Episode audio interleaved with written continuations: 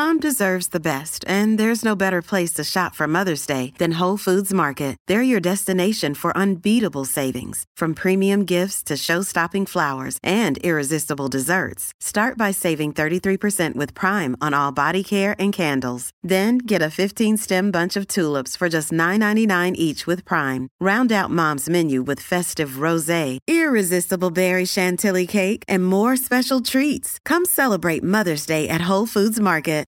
Welcome to Mind Love, episode 150. Today's episode is all about subtle energy healing for trauma, stress, and chronic illness. Energy is just information that moves. It's just that there's two types of energy from a real basic approach. There's the physical energy, which we find more measurable. And then there's the subtle energy, which is not so measurable. So in the end, I usually find that most causes of issues or problems, whether they be psychological, behavioral, you know, addictive oriented, physical, I really think they mainly start in the subtle universe of ourselves or outside of us. It's usually about something about perception or something that's off with our interconnections. And so if we can get down there, maybe we can help shift the physical.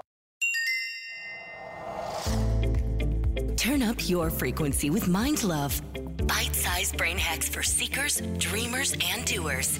It's time to give your mind a little love with your host, Melissa Monte.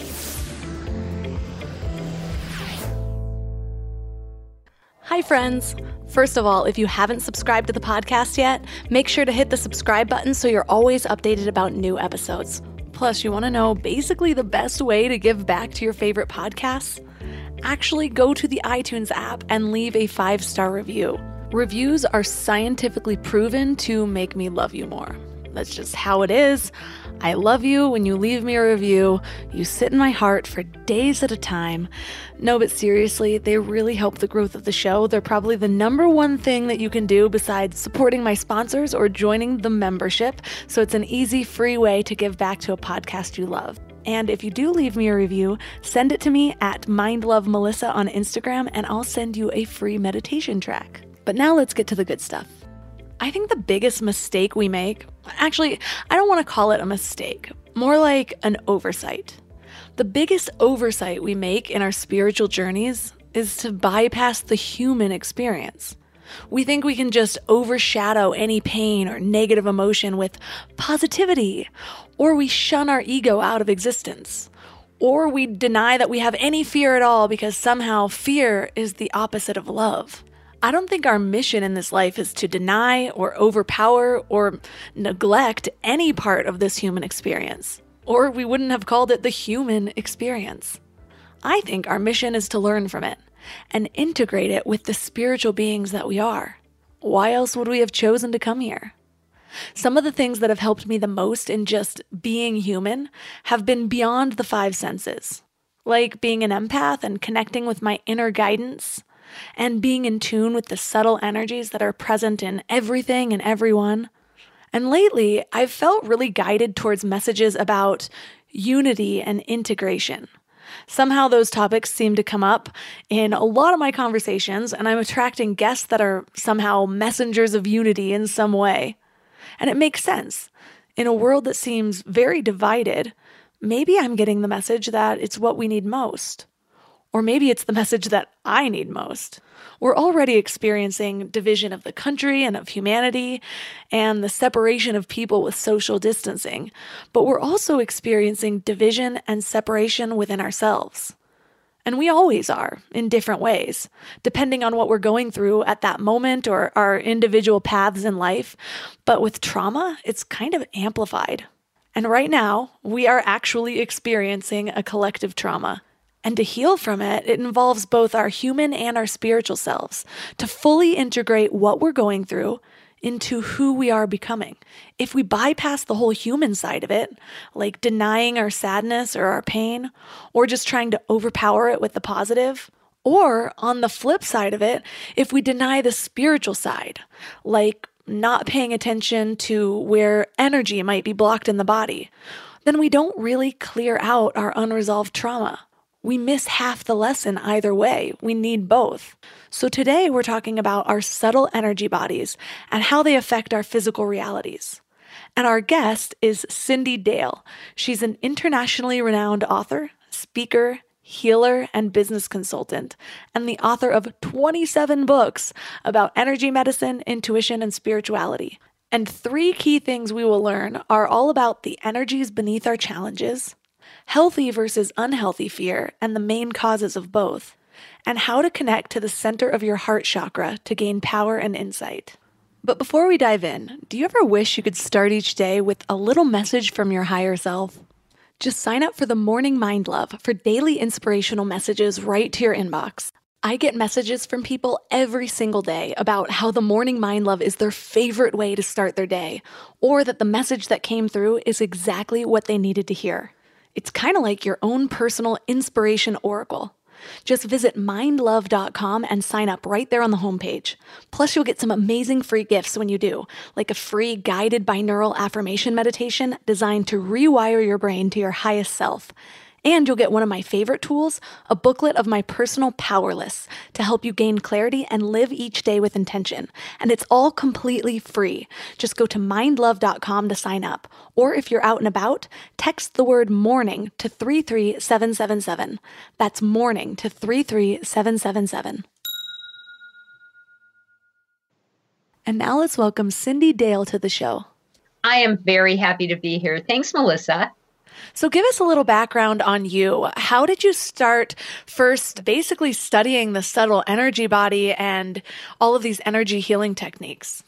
Well, I was one of those unusual kids. and I think there's a lot of us, some more hidden than others as they turn into adults. So I was that kid who could talk to ghosts and see colors around people and knew when they were upset or when they were happy and sort of gauged my reality that way. You know, you don't do certain things if mom's mad or if dad's sad or whatever it is. I really didn't obviously use those gifts. I actually shut them down when I was a youngster, about 12 or 13, and they just started popping open again when I went to therapy at around age 20 or so. And the more therapy I got, the more my abilities went on. And I was so lucky, Melissa, that I was able to travel a lot for a strong two decades, if not more, my 20s and my 30s.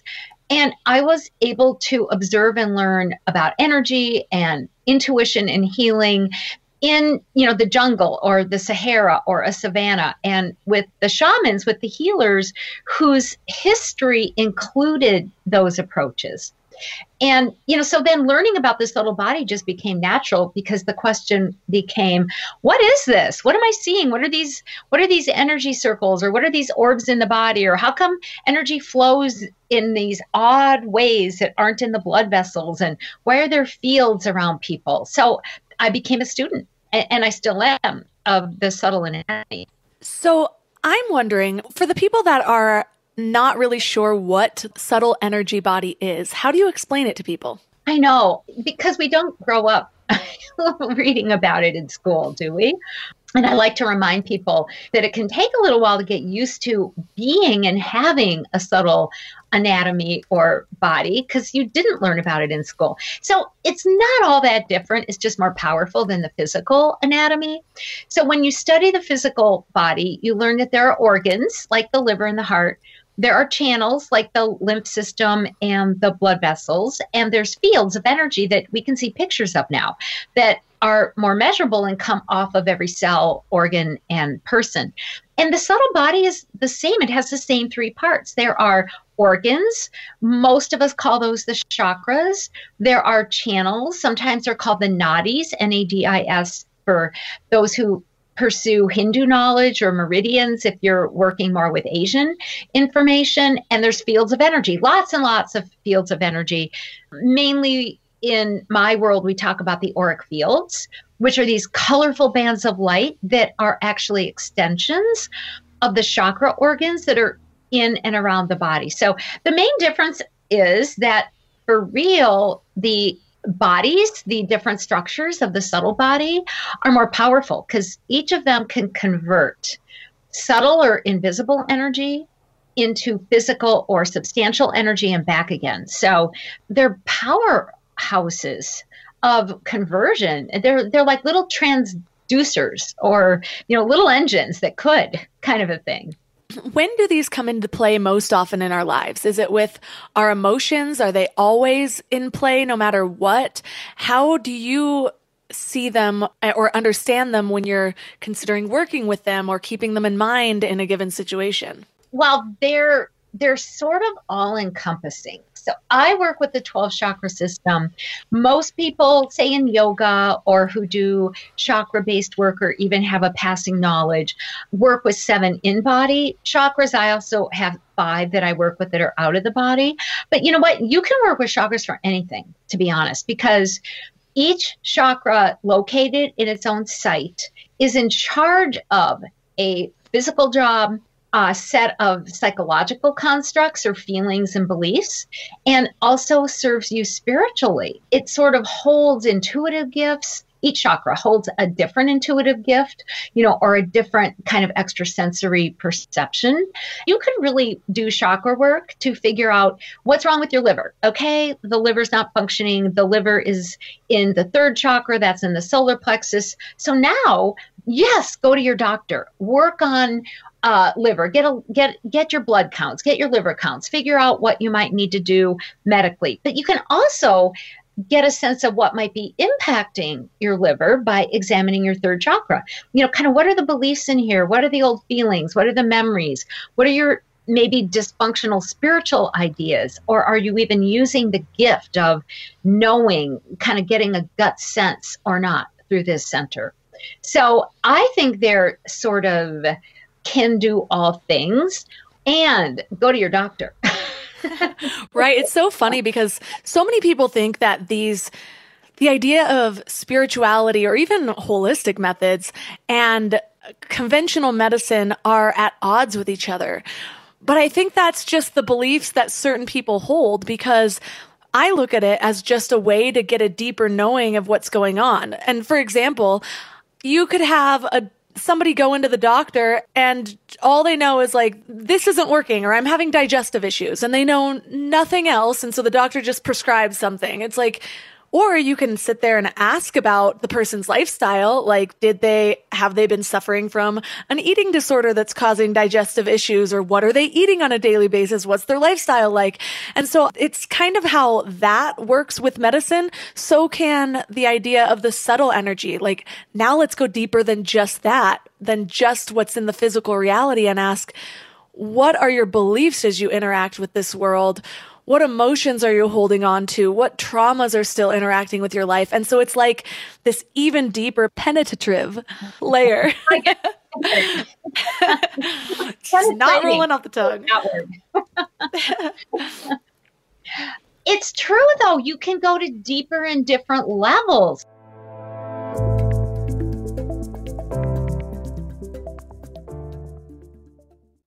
We're all here just trying to live our best lives, right? And while you're here listening to a podcast, you might feel like you're on the right track, but then you visit family or you have a work deadline or something unexpected comes up and you're all stressed out and it feels like all the work is out the window. That's why it's so important to consciously curate what you can control, like who you surround yourself with, what you watch, what you listen to. So I'm going to add another podcast to your toolbox The Dr. John Delony Show.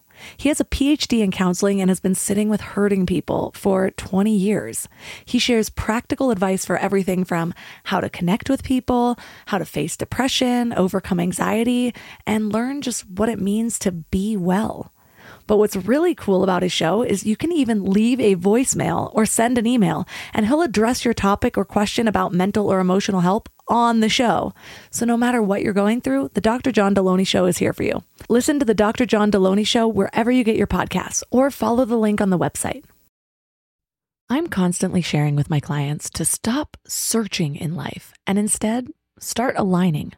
It's true with purpose, with relationships, with higher versions of yourself, and it's also true for hiring. The best way to search is actually just to match with Indeed. Indeed is your one stop hiring platform with millions of job seekers visiting every month, and their powerful matching engine helps you find quality candidates fast. Plus, Indeed lets you schedule interviews, screen applicants, and message candidates all in one place. But Indeed isn't just about speed, they also deliver quality. According to a recent Indeed survey, 93% of employers agree Indeed delivers the highest quality matches compared to other job sites. I love Indeed because it makes hiring so much easier. I'm all about alignment in all areas of my life, and that includes people I hire to work in my business. So I need a hiring partner that makes it simple to find candidates with the right skills. And that's Indeed. And what's really cool is Indeed's matching engine gets smarter the more you use it, learning from your preferences and over 140 million qualifications. Plus, I love that I can do all my hiring in one place. It's just one less thing to keep track of between all of the other things. So join over 3.5 million businesses worldwide who rely on Indeed to find great talent fast. And listeners of this show will get a $75 sponsored job credit to get your jobs more visibility at Indeed.com slash mindlove. Just go to Indeed.com slash mindlove right now and support our show by saying you heard about Indeed on this podcast. Indeed.com slash mindlove. Terms and conditions apply. Need to hire? You need Indeed.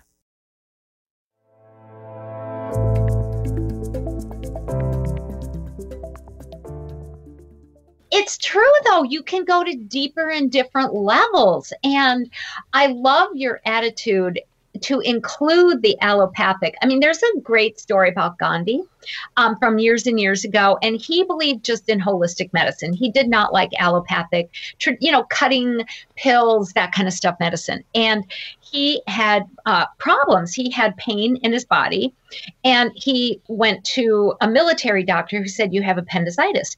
And Gandhi said, Well, can I have surgery? Will you do surgery? And he goes, I didn't think you believed in it. And he goes, Well, I do now. so, I mean, look, do what works. And so, if I break a bone, I'm going to go get it set. And I'm also going to ask myself, oh, you know, are there some emotions I need to process so the bone heals faster? Maybe there's some old issues, some old traumas that got re-triggered when that happened. Maybe they even set me up to be clumsy. And you can treat yourself like the full being who you are if you work with the subtle aspects of yourself too. I've seen people heal almost magically and then some people don't. Some people get kind of upset. They're like well i looked at all my issues and i dealt with when i was two years old and i looked at my soul's responses and i got rid of the energy i absorbed from my family. So how come i still need to have surgery? And it's like well maybe you still just need to have surgery.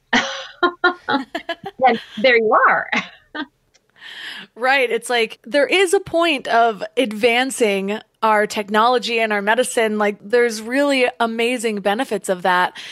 I see the problems being that we often rely too much on that because it seems like this quick fix. And so it's like, yeah, you get a surgery for maybe gastric bypass or something like that, but then you don't change your lifestyle. And so then in a certain amount of years, you need it again. And it's like, that's not really how we're supposed to be working with our bodies either because you use the phrase, our whole being, we're ignoring parts of our being and we're just doing the surface level stuff and, and often never addressing the root cause that's how I felt for a really long time. I really relate to what you said about just being able to sense things in people. Like it's almost like I always felt like I knew a much bigger picture of what was being said.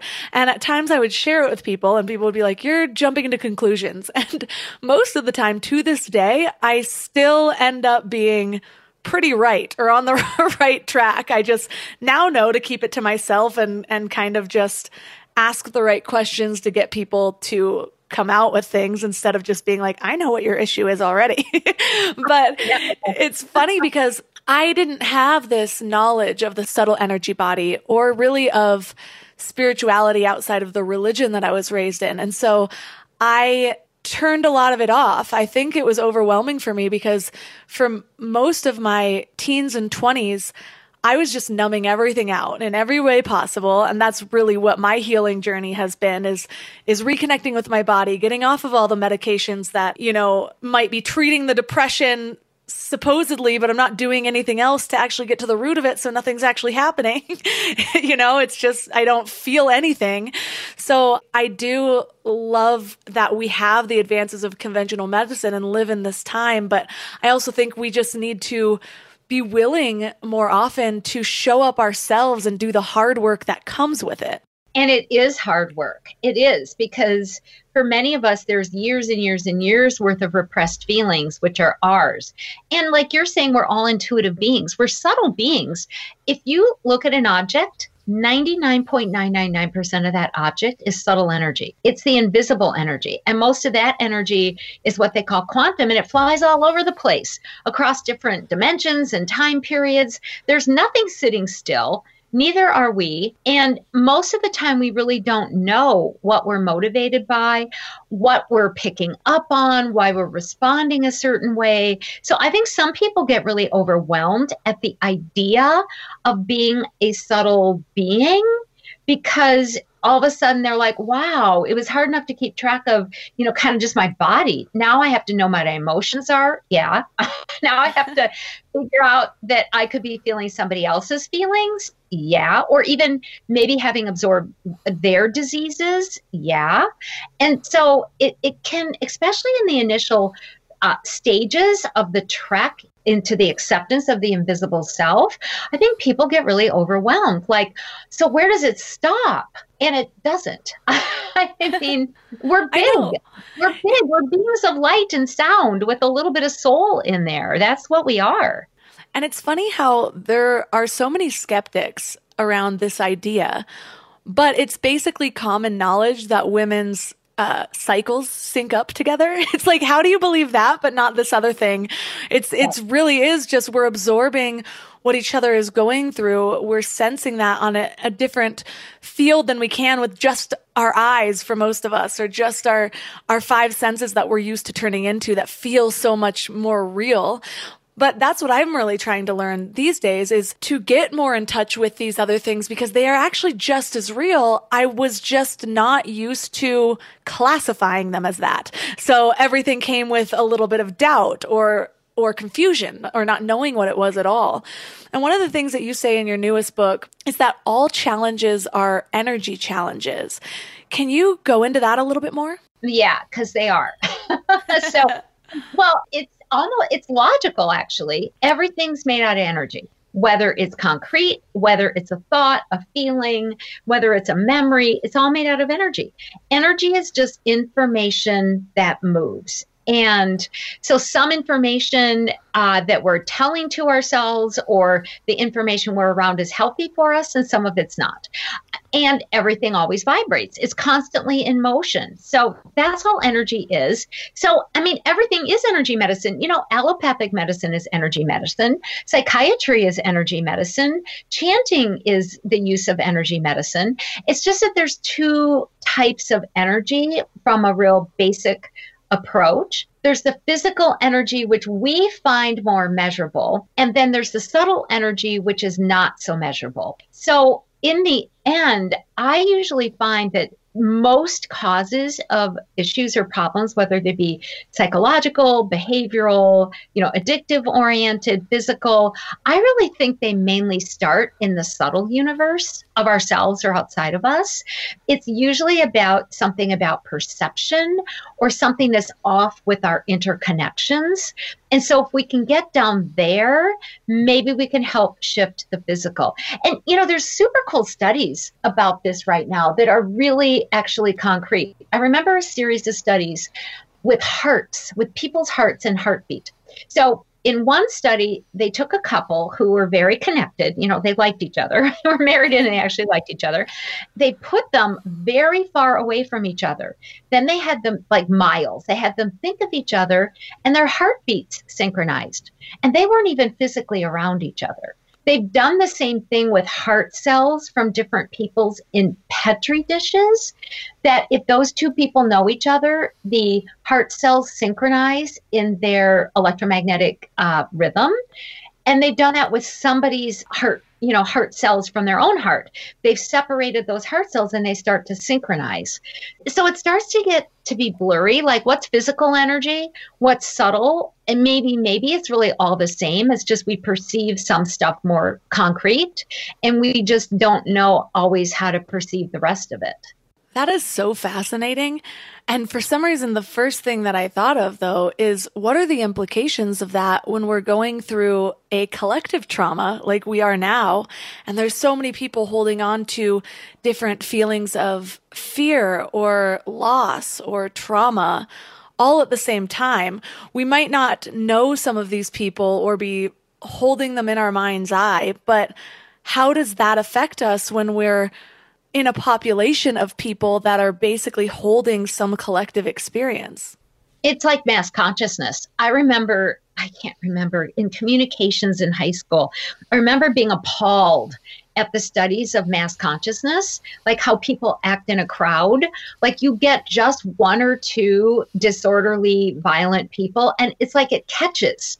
Like the whole crowd then goes out of control. Sometimes it just takes one person to calm them down. Sometimes they just get run over too. So we are interconnected. We have energy fields that actually interconnect with like-minded beings. Like like all dogs have some interconnected energy field. All people have an interconnected energy field. Members of a family all have a certain type of interconnected energy field. So we're cross sharing data all the time.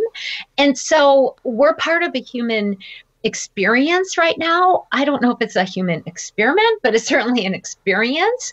What are we passing back and forth but fear and dread and mistrust and finger pointing and anger, I mean, the anger started not that long ago. Lots of times, anger starts after people feel like they can't control situations and they're really scared. And so now we're seeing more of the anger like, let's get some power and be really angry and be mean and do whatever it is. So we have to really concentrate and i'm sure you found this too melissa as an individual to say okay i'm i'm a point of light i am who i am I can decide how I'm going to be with what happens. And we don't have to obsess about it, but it's a really important time to have self ownership of our attitudes. And frankly, that's about owning our subtle energy and deciding what imprint is going to have and how we're going to show up, how we're going to beam who we are out into the world, and what are we going, willing to pick up and what are we just going to leave at the doorstep.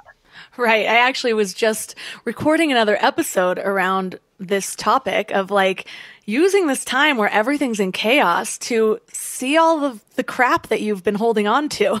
You know, it's like when you go Marie Kondo your closet, she makes you take everything out first so you see what you have and then decide what to keep and what to leave. And so I've been using this time to really audit my beliefs. I've been diving into a lot of the beliefs that have been driving me lately just because, you know, there are so many thoughts and feelings and opinions happening right now. And so it's been interesting because I've definitely gone through some hard periods with it just in the feels and the experience and moving and I'm pregnant now. so I've been going through a lot.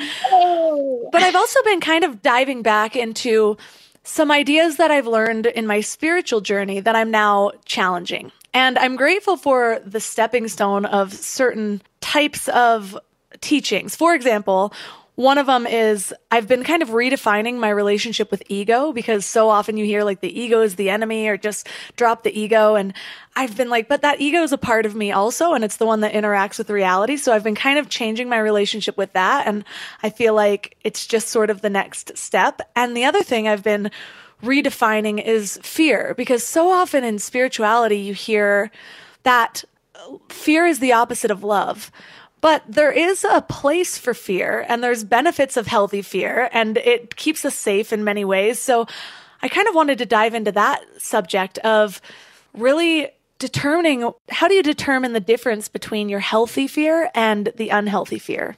I'm glad we're going there because there are a lot of spiritual approaches that pretty much denigrate anything human. right? I it's mean, like spiritual uh, bypassing. It's, it is spiritual bypassing. Like you can just wish away your feelings, or there's something wrong with binge watching TV. There isn't. as long as you're doing other things too. We need ego. We have to pay our bills. You know, it's good to make practical decisions. And fear is by nature, fear and the other emotions are really healthy because they're they're messengers. They're our body's way of giving us a way to gauge an experience or an event. So healthy fear comes up when our body's saying, you know what, we're not safe. So it's a safety message. And if we can sense it's a healthy fear, so it's going to be sort of specific to a situation.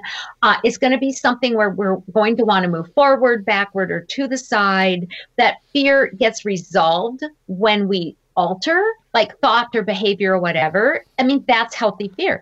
Anger's not bad either. Anger is a boundary setter. I, I, mean, if I get angry now, I'm like, ooh, I should probably be angry. You don't have to scream and yell unless you have to scream and yell, whatever. But, um, you know, but it's like, I need to set a boundary here. Like if I, there's certain emails when I get them, I get this anger and I'm like, okay, Cyndi, that person's trying to take advantage of you. Well, it doesn't matter what they're doing. You set the boundary. You get to decide. And and Joy, of course, says, "I want more."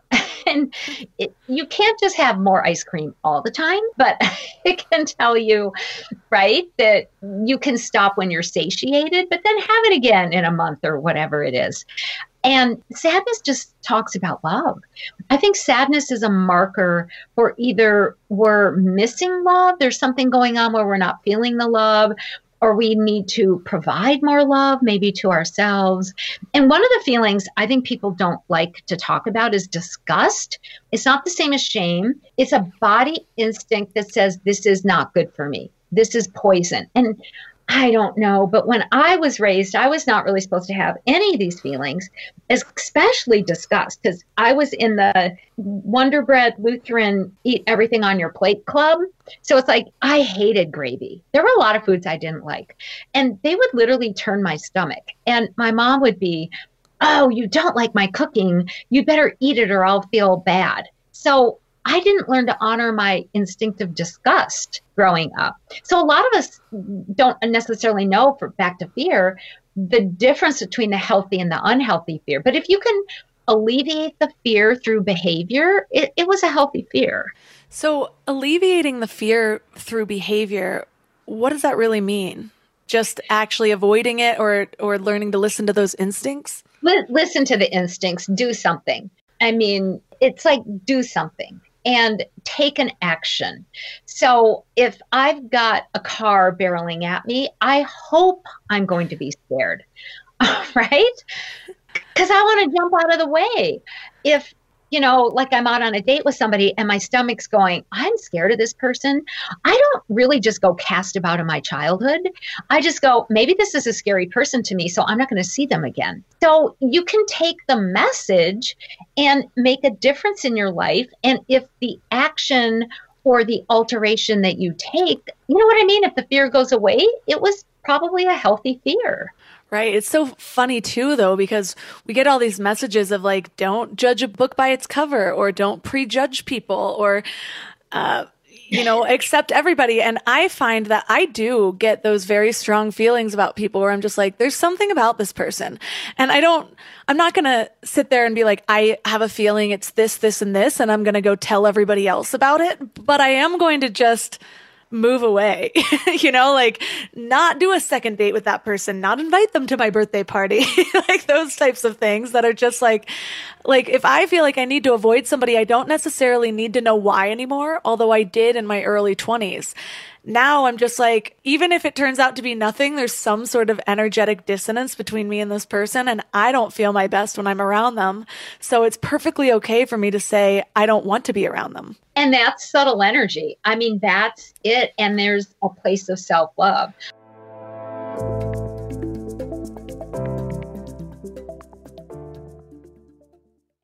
This show is sponsored by BetterHelp. I really need to get something off my chest. Being a mom of a three year old boy is really freaking hard, and sometimes it has me questioning my sanity. But then he'll grab my face and call me his sweet little mama. Yes, that's a real thing he says, and it will all melt away until I break his banana. I thought I was done with emotionally abusive relationships, but nope. We all carry around stressors, big and small, and when we keep them all bottled up, it can start to affect us negatively.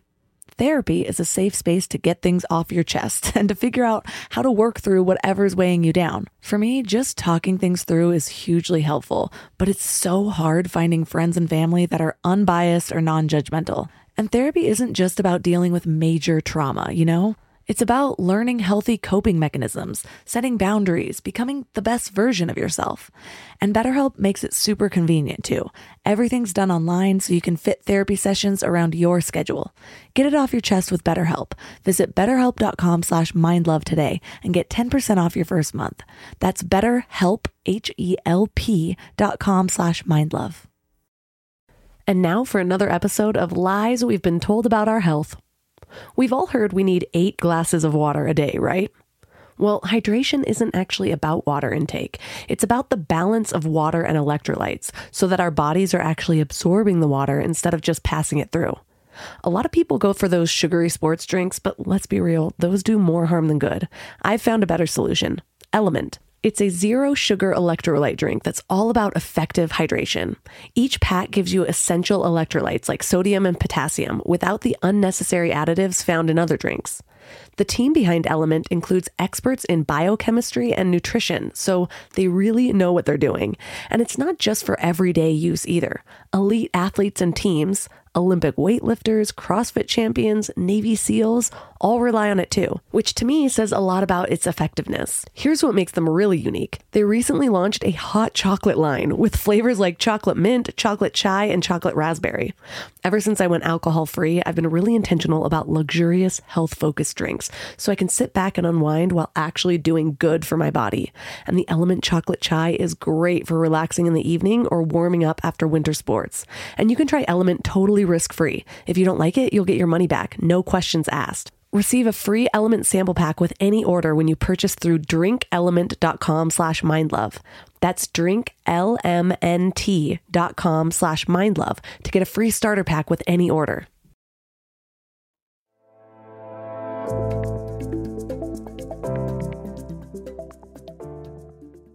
So it's perfectly okay for me to say, I don't want to be around them. And that's subtle energy. I mean, that's it. And there's a place of self love. I remember doing match.com a couple years ago and talking with somebody on the phone who should have been my perfect match. I mean, did something similar to what I did for a living and did this and did that and all this stuff. And about two minutes into the conversation, my stomach was turning and I was like, this is this is not good for me. And I said, you know what? We can just stop now. And he goes, well, why? I go, it doesn't feel right. And he goes, well, why? I said, I don't know, because I don't want to do the work to figure it out. Why would we have to do the work to figure it out all the time? If there's this gut instinct, if there's different forms of intuition, if we get a picture in our head or a dream or a voice in our head or some aspect of our intuition that's really clear with us, I mean, we can just listen. We can just follow and not waste our energy always figuring it out. Yeah, and I've found that the more often I am willing to just listen, the more often I receive that guidance in the first place. Whereas, like I said, in my 20s, I was used to turning off the uncomfortable feelings and I was like, no, I'm going to say yes to everything and just be nice to everybody. And, and I didn't have any sort of relationship with that intuitive voice and I didn't know how to discern it from anything else, especially from, I think I had the hardest time really deciphering between what was my actual intuition and what was learned behavior from like societal constructs and things like that. So I really started diving into understanding my energy and my intuition in my late 20s. But then that brings me to the idea of what about unhealthy fear? What is unhealthy fear and where does it come from? I think there's a lot of sources of unhealthy fear. So I'm going to name a few of them. So sometimes we get scared. We might even go into terror or panic. And it, especially if it's too big for the situation or we take an action and we can't turn it off, that's an unhealthy fear. If it can't be alleviated through just normal life or interactions or this or that or the other thing. So sometimes when we get scared, it's a we're triggered. It's an old trauma. Trauma is stress that gets stuck. And we'll trigger it over and over again until we go into that initial traumatizing situation. And basically, it's holding us hostage. So we need to free ourselves up. Some of our fears come from our ancestors. So we have in a pool of chemicals around the genes that are called the epigenome or the epigenetic material, at least 14 generations of our ancestors' memories. So you can just suddenly, you know, you can be in a parking lot and somebody comes toward you and go, Oh my God, I'm terrified of them. And it's so big because there's other people around this and that and it doesn't make sense. So that might be because they looked like somebody to your grandmother who attacked her or who was really scary. So we can have ancestors memories come up that indicate something that happened in the past is alerting us to the present but it may not fit maybe too big and i actually also do believe we absorb other people's energies i know we do i mean those sponges amongst us, like me, know that. So you can be sitting with a friend and you're just fine. You go out for coffee, well, six feet apart. You go out for coffee and you're sitting there in the park. I'm just going to keep it COVID friendly. And all of a sudden, you were just fine. And all of a sudden, you're really scared or you're really sad. Well, you may have absorbed your friend's feelings. So we need to be aware that there's other sources for feelings, for energies, even maybe illnesses or perceptions or ideas about what to do or needs, then originate in us. I was just having a conversation with my husband because we're we're having a baby and we're talking about we just keep having these conversations about you know, different ways that we want to raise him and, and ideas that come to mind and just brainstorming really. And we were talking about fear with bugs. And he's like, I really don't want to be those parents that like instills fear of bugs and whatever. And I've uh, transformed my relationship with bugs because I don't know, bugs used to kind of freak me out, certain bugs. I also used to play with them when I was little, so I wasn't like that afraid of them. But then I changed my relationship with it in the beginning of yoga when I believe I was learning this um, Vedic principle called ahimsa. I think that's the one that's that's nonviolence. But I started to carry spiders outside instead of killing them. And it's funny because at first it was terrifying. I'd be like attaching a stick to a dustpan so that I could like scoop it up and then I'm like trying to carry it out and jump off. But now I'm just like not really afraid of these bugs anymore. And my husband was like, "Well, I've just always been unnaturally afraid of spiders. He's like, I don't know where it came from. I don't know if it's that I saw my parents jumping back from spiders or what, but I feel like I'm the most afraid of them in my family, of my friends. And I was like, maybe there was something with your ancestors. Maybe this is an inherited, inherited fear. And he's like, how does that even happen? And I'm like, I don't know. like, it's something I've kind of learned about, but uh, I don't know. You should do a reading or something like that. And he was, he was pretty interested. But I think that does happen when all of a sudden, like, why, why would he be unnaturally afraid of spiders and like nothing else? He's not really afraid of anything else.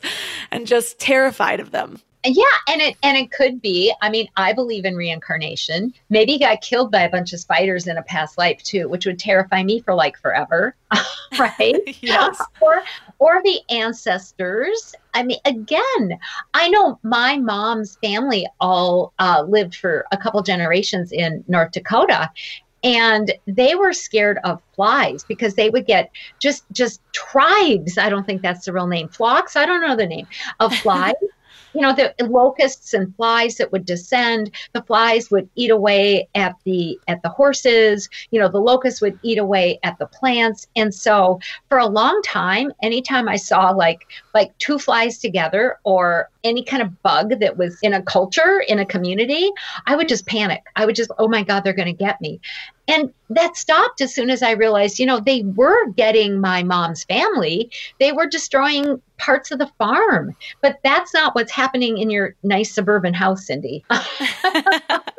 right. And my my friend from the Philippines, she was talking about how they used to fight spiders and she showed me a video on YouTube and these are big spiders and they put them on sticks and then they let them at each other and it's like something that kids do there where they allow these spiders to fight, but they're only a few inches from their hands. And I'm like, but do they not bite you? She's like, oh yeah, no, I've gotten bitten a bunch of times. And I was, and I was like, well, how are you not terrified then?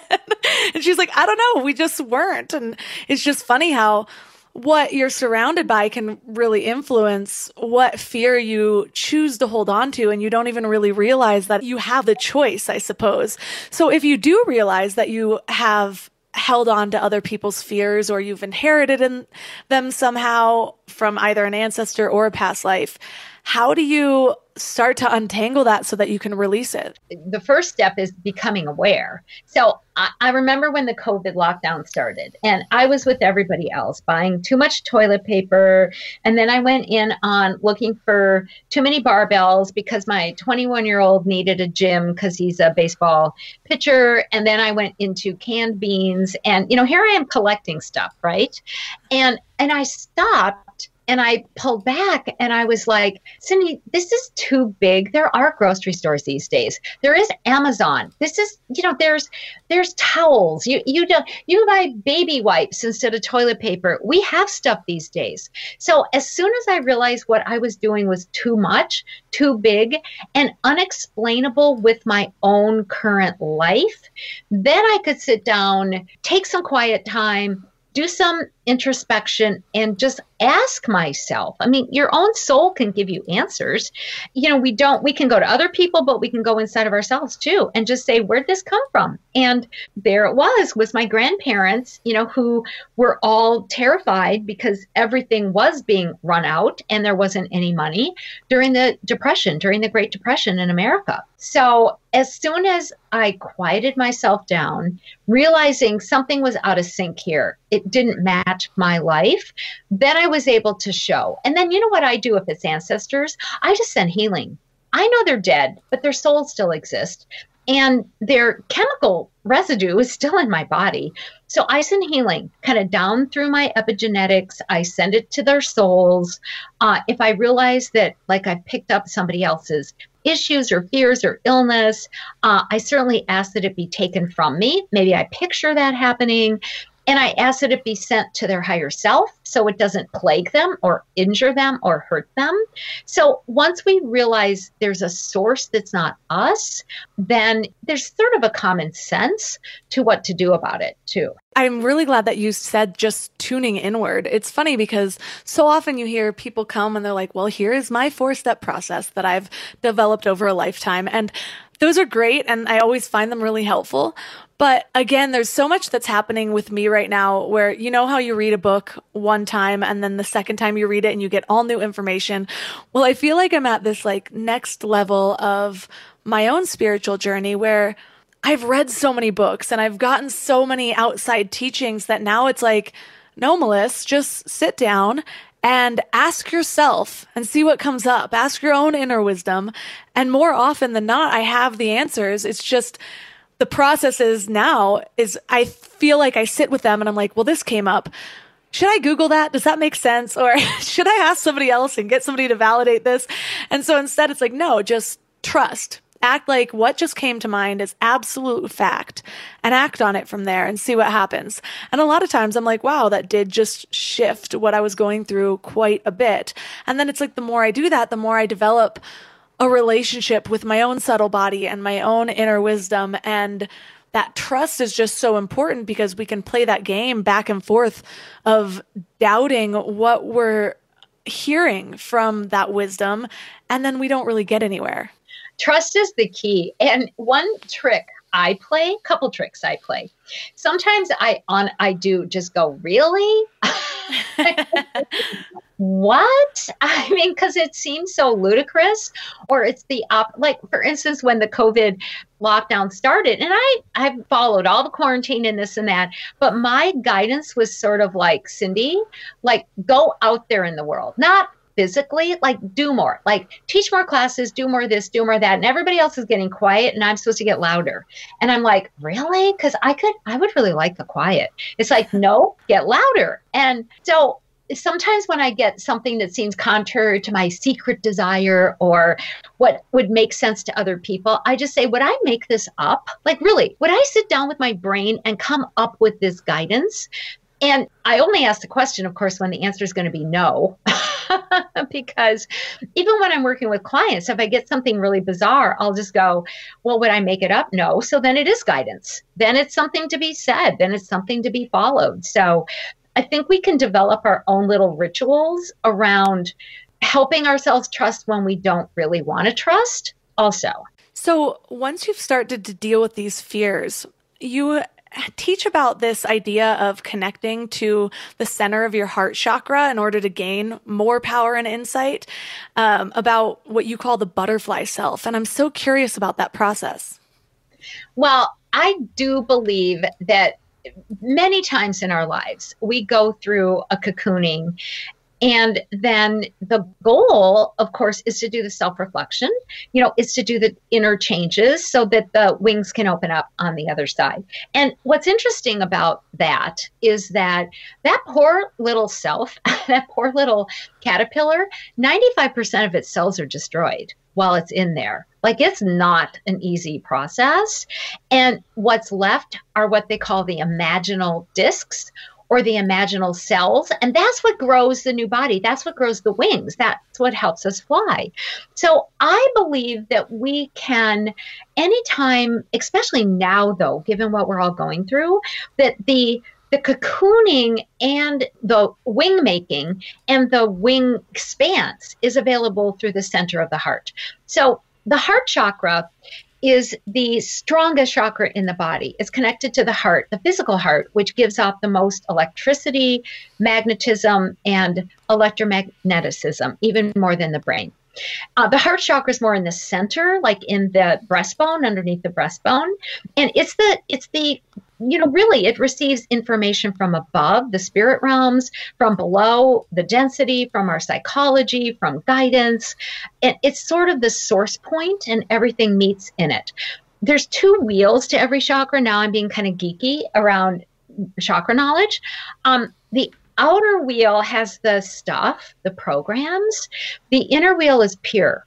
So I constantly bring my consciousness into that inner wheel.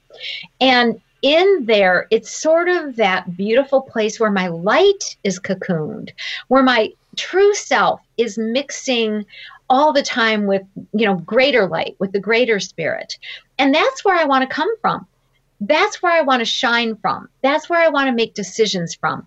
And in fact, the best protection, people ask me always, what's a good energy protection? Is go in there, mix it all up, have your spirit mixed with whatever you call the greater spirit, and then just beam 360 degrees because that's the equivalent of being your butterfly self. That's being yourself in the world. And so that's to me the most, I think, potent sort of meditative stance. And you don't have to meditate to do it. You can just stop what you're doing, take a second, you know, beam from 360 degrees and you will act like the butterfly that you're constantly becoming too.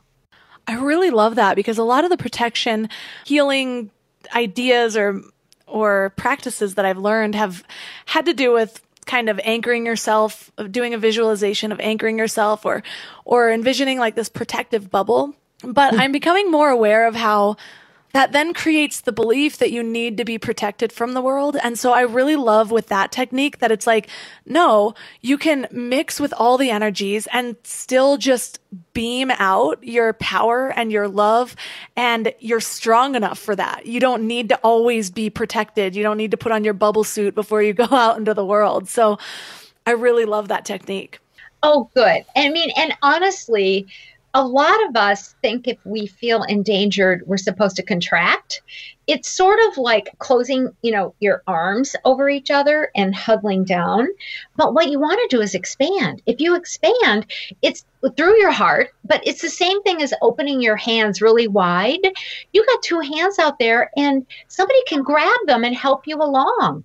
You want more help. you don't want less help you want to be open. You want your light shining brighter because, you know, if somebody sort of eh, doesn't have the greatest motives and you shine brighter, they're going to look away. They're not going to come after you and go, "Oh, good, I scared her into contracting." They're going to they're just going to say, "Not worth it. I'm just not going to do whatever malevolent thing I was going to do." So it changes how other people respond. It reminds me of how you learn how to protect yourself from a bear. You're not supposed to run or hide. You're supposed to like put your arms out real big and act like you're some big force and make a lot of sounds and it'll scare it away. Same idea. It's the same thing. Be more of who you are. I compare it to to the sun. Like ain't nothing going to get into the center of the sun, right? It's going to burn out way out there. it's not getting in. So be this great big sun, and you probably can ignore most of what's happening around you. It doesn't matter if it's good or bad. I've had a lot of clients who are scared of entities or energies or people who think negative thoughts about them. And it's sort of like, why why do you think about that stuff? You really don't need to be aware of it. Like if you're beaming brightly you just chase it right out of the house or or maybe it alters the person changes or it, we don't have to obsess about all the dangers. Well thank you so much for sharing all of this with us. I think it's more helpful right now than it has been in most of my life just with everything going on in the world so for listeners that are interested in learning more about you and your newest book and all of your books, where's the best place for them to connect with you online? Uh, just my website, cyndidale.com. It's spelled a little funny. It's C Y N D I, cyndidale.com, and that's where I'll be. All the links from this episode will be at mindlove.com slash 150. Wow, can you believe we've done over 150 episodes? Closer to 170 if you include all of the exclusive episodes as well. So, this week, your challenge is to just start getting in touch with some of that subtle energy that you hold. We're so used to being overstimulated that I think we get farther and farther from these subtle energies or the cues that these subtle energies are trying to bring us if we don't intentionally hone in on them, pay attention to them, bring awareness to them. But, like the saying goes, what you focus on expands. So even though it might feel sort of elusive in the beginning, the more you practice and the more you give it your focus, the stronger these subtle energies will feel. The more they'll feel like guidance instead of guesses. And you don't have to just do this through meditation or choosing to sit for 20 minutes in total stillness. Sometimes it's as easy as just checking in with yourself. And it might even be easier to check in with yourself when you already know you're feeling perturbed, or upset, or sad, or happy. A big emotion, combined with your awareness of the subtle energies, might give you cues of what those subtle energies feel like by themselves. For example, a lot of times when I'm feeling a lot of joy, I try to notice what am I feeling in my body right now? How does my energy feel? Do, do I feel like my skin is tingling? Do I feel my heart expanding? Do I feel open? And take notice of these things. Then, when I'm in a state of maybe confusion or I don't really know what I feel, I can map it back to one of these other states that I've memorized without the obvious cue of something exciting happened or something really sad happened. Besides, I think often we allow our emotions to go on autopilot and we only really bring awareness to it when it's something really bad because we want to figure out how to get out of it. But we don't always spend that much time really focusing on what do I feel like when I'm happy? One thing I like to do is take notice of those feelings in my body and memorize them. And then when I'm trying to manifest or I'm trying to get myself out of a low state, I focus on what I remember feeling really, really happy to be. I try to bring those sensations to the forefront of my body. It sounds simple, but it actually is really powerful. So start to take notice of these subtle energy cues, whether it is in a subtle state or it's in a more obvious state, and just practice bringing your awareness, your focus, your attention to these feelings so that you can start using them as guidance in your day to day life. And if this episode was helpful for you, please share it on social media. You can take a screenshot and tag Mind Love Melissa and Mind Love Podcast, or you can just share it straight to a friend who you think who needs it most. Word of mouth is a really powerful tool for helping to grow this show. And so, for anyone who has shared the podcast, I am so, so grateful for you. Other ways to support the show is to support my amazing sponsors, especially the ones who stuck with me during the pandemic when tons of them pulled out. So please, please give them some love. And to leave a five star review on the Apple Podcast app of what you really love about Mind Love. So, as always, thanks for giving your mind a little love today, and I'll see you next week. Thanks for tuning into your higher frequency with Mind Love. Head to mindlove.com for a free gift to keep your vibes up until next week.